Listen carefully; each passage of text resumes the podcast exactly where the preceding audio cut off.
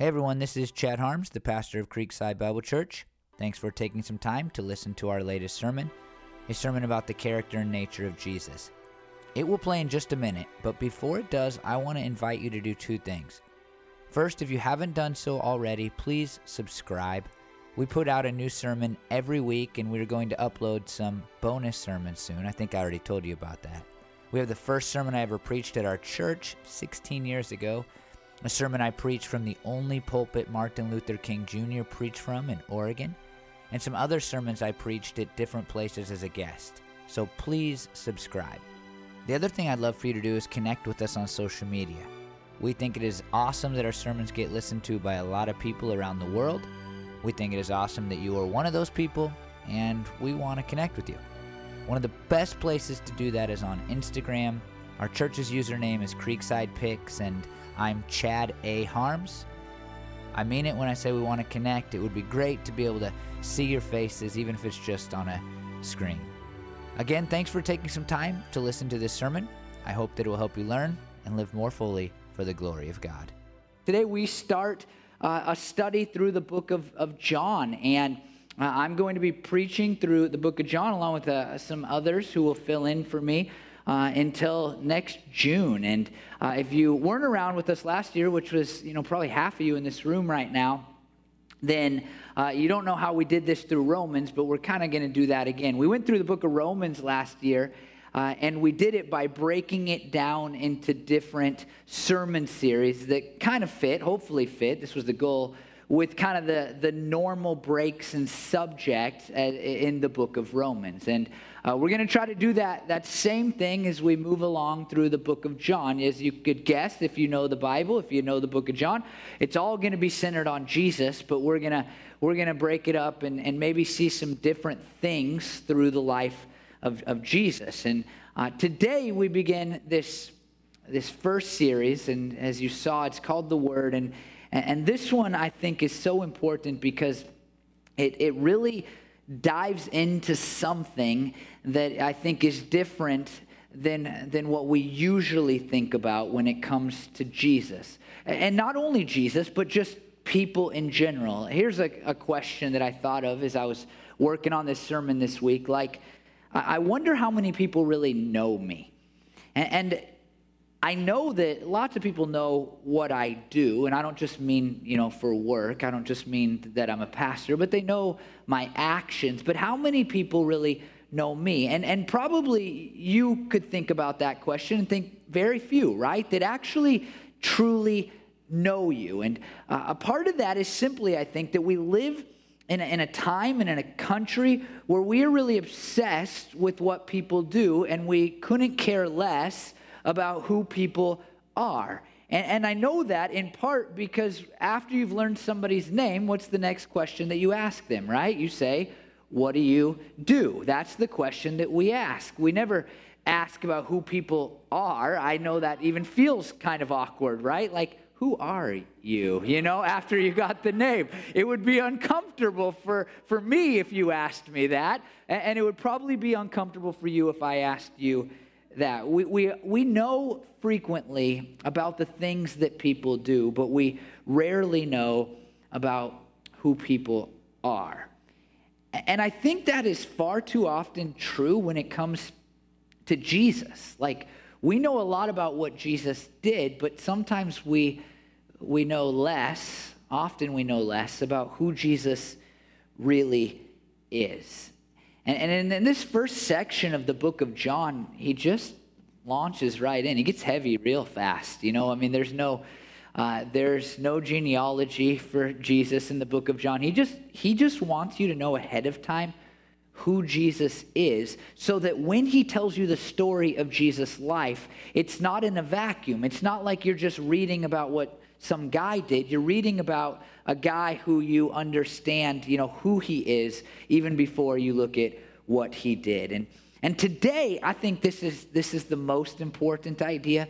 As we begin, we read some of the verses already. We're just looking at verses 1 and 2 of John chapter 1 today. And, and really, what I think John, you know, at the very beginning wants us to understand is simply this In Jesus, we find the answers to the questions that we have about God. In Jesus, we find the answers to the questions that we have about God. Now, before we get there, before we look at that, I just want to I just want to tell you about the book of John. It's it's one of the the four kind of writings within the Bible where we learn about the life of Jesus. And it's different than the other three, which are Matthew, Mark, and Luke. In fact, those three are often called the synoptic gospels because they're so similar. And John is vastly different. Uh, there's not a lot of background information that you need to make John, you know, important to your life. It's not like I need to get up here and talk about who he's writing to or you know authorship issues or things like that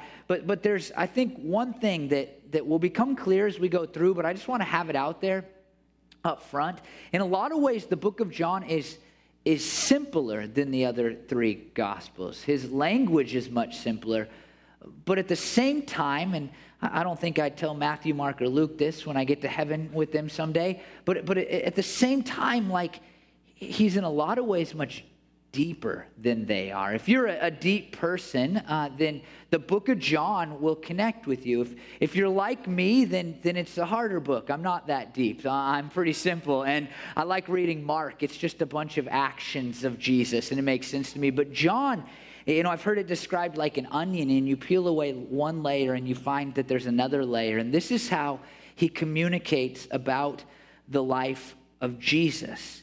And I think in large part it's because of this single idea that I've already brought up. The Gospel of John, John, more I think than the other Gospels, Matthew, Mark, and Luke, is driven by who Jesus is and less uh, by what Jesus simply does. Now, obviously, those things go together, right? Because no person, you know, just does in a vacuum and no person is in a vacuum. Who we are, in large part, defines what we do. But John, in some ways, is just more focused on that who part over the what part of Jesus' life. And at the end of, of John, the book of John, uh, the author says this in John 20, 30 and 31. Jesus performed many other signs in the presence of his disciples, which are not recorded in this book. But these are written that you may believe that Jesus is the Messiah, the Son of God, and that by believing you may have life in his name. The goal of the writing of John is to help people understand, perhaps you, that Jesus is the Messiah, the Son of God, so that you might have belief in him. John tells us, the author says, Hey, my goal in writing this book is to help you understand who Jesus is, the Messiah, the Son of God, so that you might have life in him. Now, life, I, you'll, you'll never remember this, but I'm just going to say it now. Um, maybe, maybe when you're sleeping at night, you'll have a dream about it or something. I don't know. But like, life is a big, big deal in the book of, of John. He's going to talk a lot about eternal life and life. And, and so, just that idea right there, put that in your head. We'll, we'll come back to it over and over and over again. But in these first two verses, we see uh, what, what one author called the keynote and theme of the entire story for John. And here's what it says In the beginning was the Word, and the Word was with God, and the Word was God. He was with God in the beginning. The first phrase here, if you've, if you've started to read the Bible ever, if you've ever even started the Bible, then the first phrase might ring a bell, right? Because in the beginning of the Bible, it says, in the beginning. And John is drawing our minds back to the very beginning of the Bible. Genesis is the first book in the Bible, and the first two verses say this In the beginning, God created the heavens and the earth. Now the earth was formless and empty, darkness was over the surface of the deep and the Spirit of God was hovering over the water. Uh, before the creation of the earth, the Word was the Word was. And you may have guessed this, but the Word, as it turns out in the book of John, is Jesus. And so we can't miss this because it's an incredible statement. He is saying, Before the world was, Jesus was. Now, as I say that, like, you know, I can hear your pushback, even my own pushback because we'd say, well, wasn't Jesus conceived of the Holy Spirit, born of a virgin, laid in a manger? What about Christmas? And uh, it's true that in the book of Luke, we see the origin of Jesus. And John will even cover this in a different way in John 1:14. We'll look at that in this series of sermons just a couple of weeks away. But what John wants us to understand is maybe more accurately this. This is my statement, but it's more accurate than perhaps what I just said. The being we celebrate at Christmas existed before creation. The being we celebrate at Christmas existed before creation. There is so much uh, about this that is important, but I just want you to think about how crazy of a declaration that is. The Word is Jesus, and, and John wants you to know that the being that we call Jesus existed long before his birth that we celebrated at Christmas, that we celebrated Christmas. He existed before the creation of the world. And, and I think there's a big deal because, because it, it shows us partly who Jesus is. It's easy for people to look at the life of Jesus and to say, you know, I like that guy. I think he was loving and kind and a great teacher. And some of his teachings have withstood the test of time. We finished the Sermon on the Mount not long ago, right? And so much of that just rings true for people, even if they don't care at all about who Jesus is. It's like, well, he said these things, and that's really awesome. But John begins in a place that that, that, that you really have to wrestle with. You can't just blindly accept this. He says that being that we call Jesus, he existed before the world was formed. In the beginning, the Word was. Now, I told you the word is Jesus, but it's an interesting thing to, to say. Like, I mean, why? Why the phrase, the Word? Why is this how he chooses to identify Jesus and, and his gospel? What is the significance of the word? I think a lot, to be honest with you. The, the Greek word that, that translates the word is this word logos, which maybe you've heard before if you've been in church circles. It was a widely, this is what makes it interesting to me, and, and I hope I don't bore you in the next few minutes because I'm, I'm intrigued. The, this word logos was used in a variety of contexts. Like, for example, as simple as like in a kindergarten class. I don't think they called it kindergarten class then, but to say, do you know what this word is? Right? Like that simply. Logos could just be used that simply, like a word, right?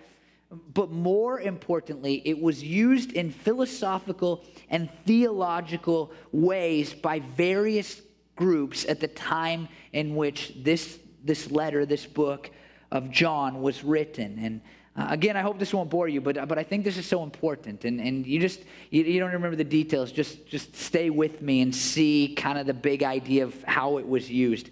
Uh, logos was used to refer to somebody's inner thought, like reason, uh, like how we reason inside of us. It was also used, this, now you're going to see how crazy it gets. It was also used as an outward expression, not just like words, but a message, like like the word, you know, like I'm bringing you the word, a message.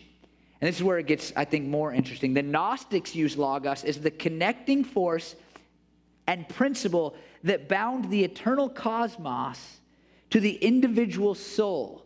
So, this kind of metaphysical force that was out there, they, they might see it kind of like we see God.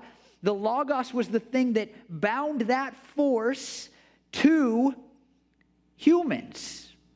They also used it for wisdom. Uh, the Stoics used Logos as a rational principle by which everything existed, in which, in which humans had their essence. Then Philo, who, who really, you know, used this word, he went all out with it. Uh, he was a, a philosopher at the time of John. He used the word as the mediating principle between God and matter, all matter, including humanity. Now, if you have theological background, you start to immediately, some of those things trigger you. If, if you've grown up in church, if you know some things about Jesus, there's some triggers there, right? Like, like oh, like creator and mediator and uh, the one that connects us. Like I'm, I'm starting to see all of those things. And, and, and I just want to say up front that probably none of these things are the actual background that, that John has in mind, the, the most specific background.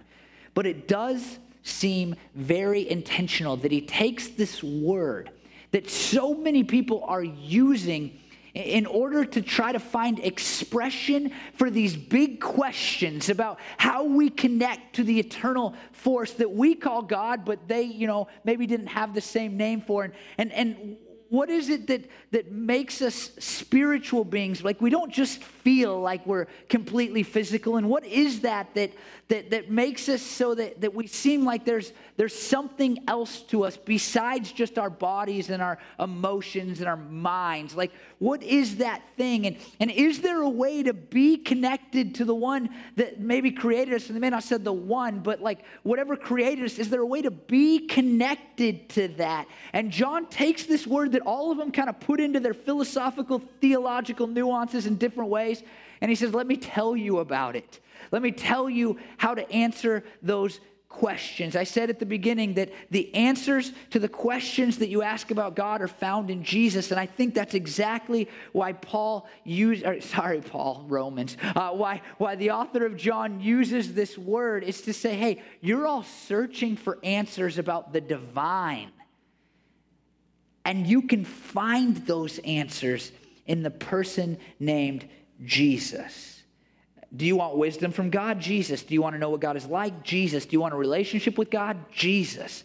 That's, that's what John is saying to us up front. Frederick Godet says, The unknown mediator between God and the Word, the knowledge of whom you are striving after, we have seen, heard, and touched. Your philosophical and your scripture subtitles will never raise you to Him. Believe as we do in Jesus, and you will possess Him, that divine revealer who engages your thoughts. I love the way he said that, that the thing that they were looking for was Jesus. And they couldn't identify that. It was just a philosophy. It was, it, it, was just questions about why we exist and how we exist and who made us exist and, and what that, that person or being or thing is like. And, and, and John comes along and says, You can find those answers in the one that we call Jesus. We have known him, we, we know him. The answers to the questions that you ask about God are found in, in Jesus. And, and man, if you don't believe me, then, then that's fine. If you don't believe the author of John, that's fine. But I would invite you to, to come along this journey through the book of John with us and just maybe say, is that right? Because uh, that's a hard thing to accept if you just take two verses. I mean, hey, the answers to your questions about God are all found in Jesus. Like, yeah, okay. Like, thanks for telling me, buddy. Uh, but but I think as, as you look at the life of Jesus as revealed in the book of John, you start, you start to see, at least I have, that that very well might be true. Like that might actually make sense. And everything that follows is really, is really John's effort to show, like, hey, this, this only makes sense. This makes sense that you can find the answers to your questions about God in Jesus. I mean, you must remember, I think it's important to remember that this author is not like some guy who wrote, you know, hundreds or thousands of years later. This is a person who knew Jesus and walked with Jesus and talked with Jesus and loved Jesus and Jesus loved him. They were friends, they were good friends. And he, this author who knew Jesus personally, looks at, at the world and he pens these words and he says, if you have questions about God, you can find them in my friend. You don't have a friend like that, right? I think that's compelling evidence that maybe what he writes is true. But more specifically, I think John actually has the Old Testament in mind when he says the word. Uh the author quotes John uh, quotes a lot the Old Testament. The Hebrew word for the word is connected to lots of ideas in the Old Testament that, that actually apply to Jesus as John works his way through the life of Jesus. Uh, the word is connected to creation and revelation and wisdom and deliverance and healing and salvation. And man, if you've been in church at all and you hear those words, they're such churchy words, aren't they? And it's because they're all connected to Jesus. And so John is taking this, this idea from the Old Testament about God's working in our world through his word. The word, like God speaks and creation happens, right? Let there be light and there is light. And now he is saying, look, here is the same being. God has come to earth in the person of Jesus. D.A. Carson says this. He's a very smart theologian who wrote an incredible book on the book of John. He says, God's word in the Old Testament is his powerful self expression in creation, revelation, and salvation. And the personification of that word makes it suitable for John to apply it as a title to God's ultimate self disclosure, the person of his own Son. This brings us back to the, the point of the book that Jesus is the Son of God. And John wants you to believe that so that you might have life. And, and the phrase, the word, it really encapsulates in a single phrase that idea that Jesus is the Son of God. This is a, a big idea that Jesus is the Son of God, and one that we will come back to a lot as we study our way through the book of, of John. But it's important, it's important now for us just again to say that is a big claim. Is it true? And John's going to show us that it is as he reveals to us the life of Jesus. But there's these other phrases here that are important too. The word was with God. This is repeated in verse 2. If Jesus existed before creation, the question becomes where was he? And, uh, it's answered with God, with God. This word with is kind of important. I know that sounds stupid, but uh, it's important because it really reveals two things about Jesus both that he was personally in relationship with God and that he was present with God. That word with is used in those ways throughout the New Testament. He was present physically with God and he was with God in a relationship, a personal relationship with God. A big idea. But the next statement perhaps feels even more amazing.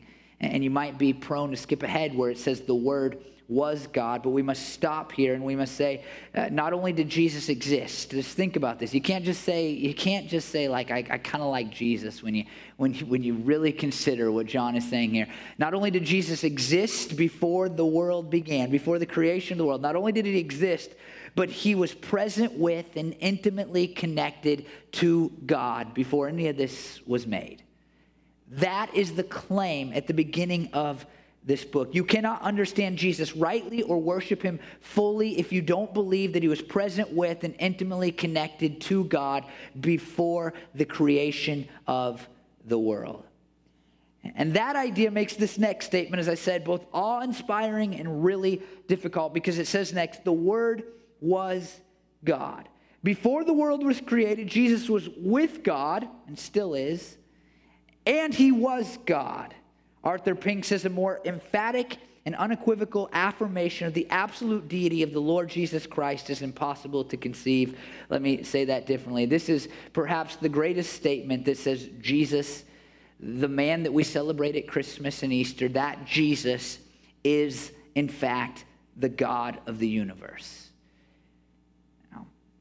the, the wording here is interesting because it actually emphasizes God. And people kind of skip over these verses. We read them earlier. You may not have thought about Jesus being divine in any way as we read them together, but, but the, the emphasis here is like an exclamation point is on, on this the word, Jesus being God. And, and the entirety of the book is meant to be read with these words in mind. The deeds and words of Jesus, as one author says, are the deeds and words of God. If this is not true, then the book is blasphemous. For example, in John 8 58, Jesus answered, Before Abraham was born, I am. This is a declaration of deity, and immediately, if you've, if you've never heard the story, the, the, the Jewish people around him, they pick up stones to kill him because they know that he is claiming to be God. The background for the story happened to read the other day in the book of Exodus. A guy named Moses he, he asks this burning bush who he is, and it's God. And, and the burning bush responds, I am, as a name, like a proper noun, I am. And so when Jesus says, Before Abraham was born, I am, he is saying, I am God. And they all knew it. And some people, some you know, modern day thinkers, writers, they try to say, ah, he wasn't really claiming that. But the people who were standing next to him were ready to kill him because they believed he was making such a blasphemous claim. And that doesn't make sense. We should agree with the Jewish people who were ready to kill him, not the killing part, but in their assessment of his words, if in fact John is wrong when he says that Jesus is God. In John 20, 28, near the end of this book, it says Thomas said to him, that's one of his friends, Thomas said to him, My Lord and my God. He actually declares Jesus to be God. This is a guy who hung out with Jesus, declares him to be God. That's blasphemy. That's wrong. That's evil. That's vile. It shouldn't have been recorded in the book of John if, in fact, the Word is not God. But the Word is God, and the Word was God. There's tons of supporting passages that I could bring up, but John wants you to understand that Jesus is God, and he wants you to read this book with that in mind. And uh, of course, of course, this leads to an important question that I will not go deeply into today, but how can Jesus be with God and be God? How can both of those things be simultaneously true? This is an incredible mystery, one of the great mysteries of the Bible, to be on, honest with you, but not one that we can know nothing about. As Christians, we believe in, in, the, in a triune God. That is, that God is one being in three persons. The Father and the Son are distinct, but not separate. They are distinct, but not separate. And as we move through the book of John, you say, wow, that's so complicated. You begin to see this relationship play out. Jesus himself saying, The Father and I are one. And at the same time, Jesus himself praying to his heavenly Father. It's one of the great mysteries of Scripture, but it is an important mystery to think about that Jesus can be both with God and be God Himself. It points to this idea that Jesus is both fully God and fully man. And, and I don't think you can rightly understand his life, or more importantly for today, who he is, without believing both of those things to be true. Jesus was fully human and was fully God, even as he walked around on earth. Philippians 2 5 through 7 says it this way Have the same mindset as Christ Jesus, who, being in very nature God, did not consider equality with God something to be used to his own advantage. Rather, he made himself nothing by taking the very nature of a servant, being made in human likeness. John's going to say it differently. He's going to say, The Word became flesh and made his dwelling amongst us. Jesus was with God and he was God. He is God and he is with God now. We must, if we are going to understand who Jesus is, hold both of these things to be true that Jesus was fully man and fully God, that Jesus can be with God and fully God at the same time. This is what the New Testament teaches us. It doesn't give us great analogies or anything that makes it make perfect sense, but it does teach it nonetheless. Uh, these this idea I, I know, even as I even as I say it, is, is, is difficult. But at the same time, this difficulty is the only thing that makes other complex issues make sense. For example, how can Jesus forgive sin? Well, he's God. That's why. Why does Jesus pray? Because he's distinct from the Father. How can Jesus suffer? Well, he was fully man. How can Jesus make divine claims about himself? Because he was fully God. Like, you can't read the book of John without holding both of these truths up and have it make sense at all. And I think certain people try to, and, and it's disingenuous in my mind to try to, uh, to disavow the beginning of the book of John about who Jesus is and then to make, try to make sense what Jesus did. And I think maybe that's why John starts here because, because he knows that if you read the rest of the book in an honest way, if you read the rest of the book and you actually pay attention to what's happening, then, then you, are going to not like Jesus very much unless you understand who he is, which is fully God and fully man. When you begin to understand who Jesus is, it surely makes what he did and what he said make more sense. It makes it less blasphemous and it makes it make sense. Here, here's what I think it all points to Jesus is an eternal being who was God, is God, and was with God before the creation of the world. Now remember, I know it's complicated, it's complex, it's, uh, difficult. And, and here's, here's, I think, what makes it you know, kind of more awesome. This claim is being made by somebody who knew Jesus personally. Uh, like it's easy to go, well, it's complex, so I won't believe it. But for it to be complex and to have his good friend make this complex declaration, to me, at least calls for all people to explore whether the complexity of it is true or not true. This person loved Jesus, he knew Jesus, and he says, before, before it all, before the creation of the world, he was with God and he was God. And I say, if there's a chance that this is true, if there's a chance it's true, then it's worth exploring. Arthur Pink says uh, if a believer would enter into a better, deeper, fuller knowledge of God, he must prayerfully study the persona and work of the Lord Jesus Christ as revealed in scriptures. This leads me to what I think is, is the first application. The first application of these, these verses is, is that if, if you want to know about God, then you must learn about Jesus. As we talk about this, I'm saying, hey, look, this is about who Jesus is.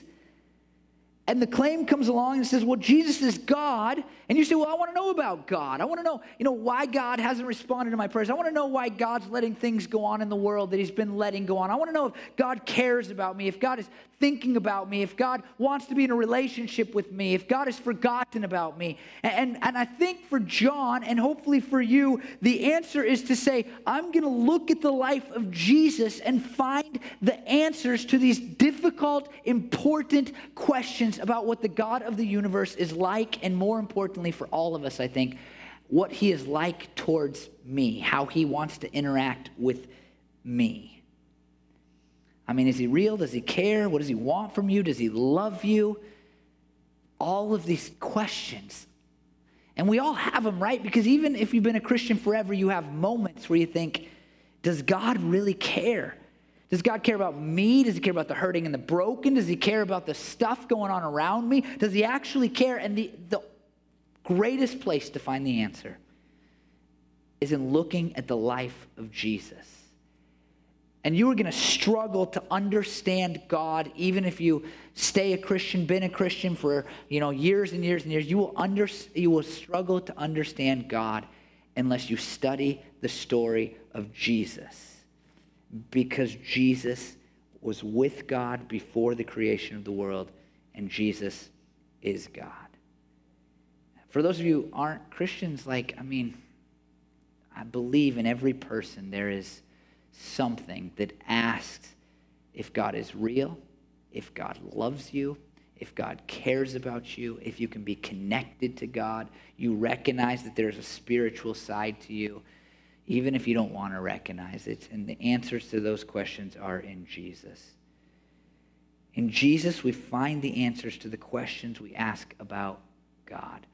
And so I hope, I hope for each and every one of you, whether you've been a Christian forever or you're not a Christian at all, that you would first join us in the journey through the book of John as we look at this life, as John writes these things to show us who Jesus is. I hope you would be with us for that if you're not a Christian, so that you can maybe ask the question is there something here that I should embrace? And if you are a Christian, so that you will get to know the God that you serve better. And then, second of all, live a life of just trying to learn more about Jesus like read the gospels. You got to read the gospels and you got to do it consistently if your relationship with god is going to be everything that you want it to be. And so be with us in this journey but also take seriously knowing jesus more fully. Let me pray that we will do that. Lord i thank you for this very weighty heavy passage that is recorded for us at the very beginning of john. And i I just pray that we would um, heed the words. As I, as I thought about preaching this all week, Lord, I thought about how, this is something I think about a lot, God, but how quick people are to dismiss you.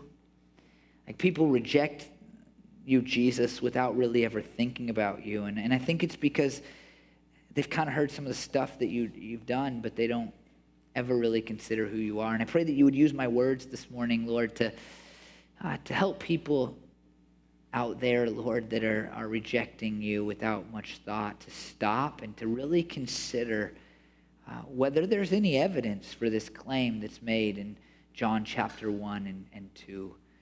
I pray, God, that you would even use my words to, to lead people into a relationship with you today, Lord. And um, sometimes people, they look at the, the mess that, that the church can be and, and sometimes the Christians that they know, and, um, and, and, and they reject you. But, but in the book of John, we, we start to see who you really are apart from apart from maybe all that's made of you, God, by your people sometimes. And Lord, for those of us that are, that are Christians, I, I, just, I just pray that uh, this morning we would be compelled to, to know you more through, through you, Jesus.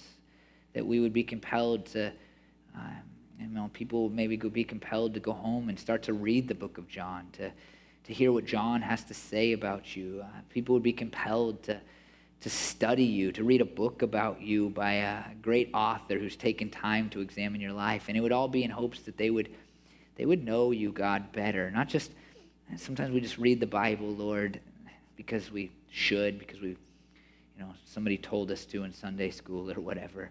Um, but, but let us read it in large part because we want to understand our Creator and Maker, our Sustainer better. And we know that that can only be done as we as we uh, understand you, Jesus, more fully.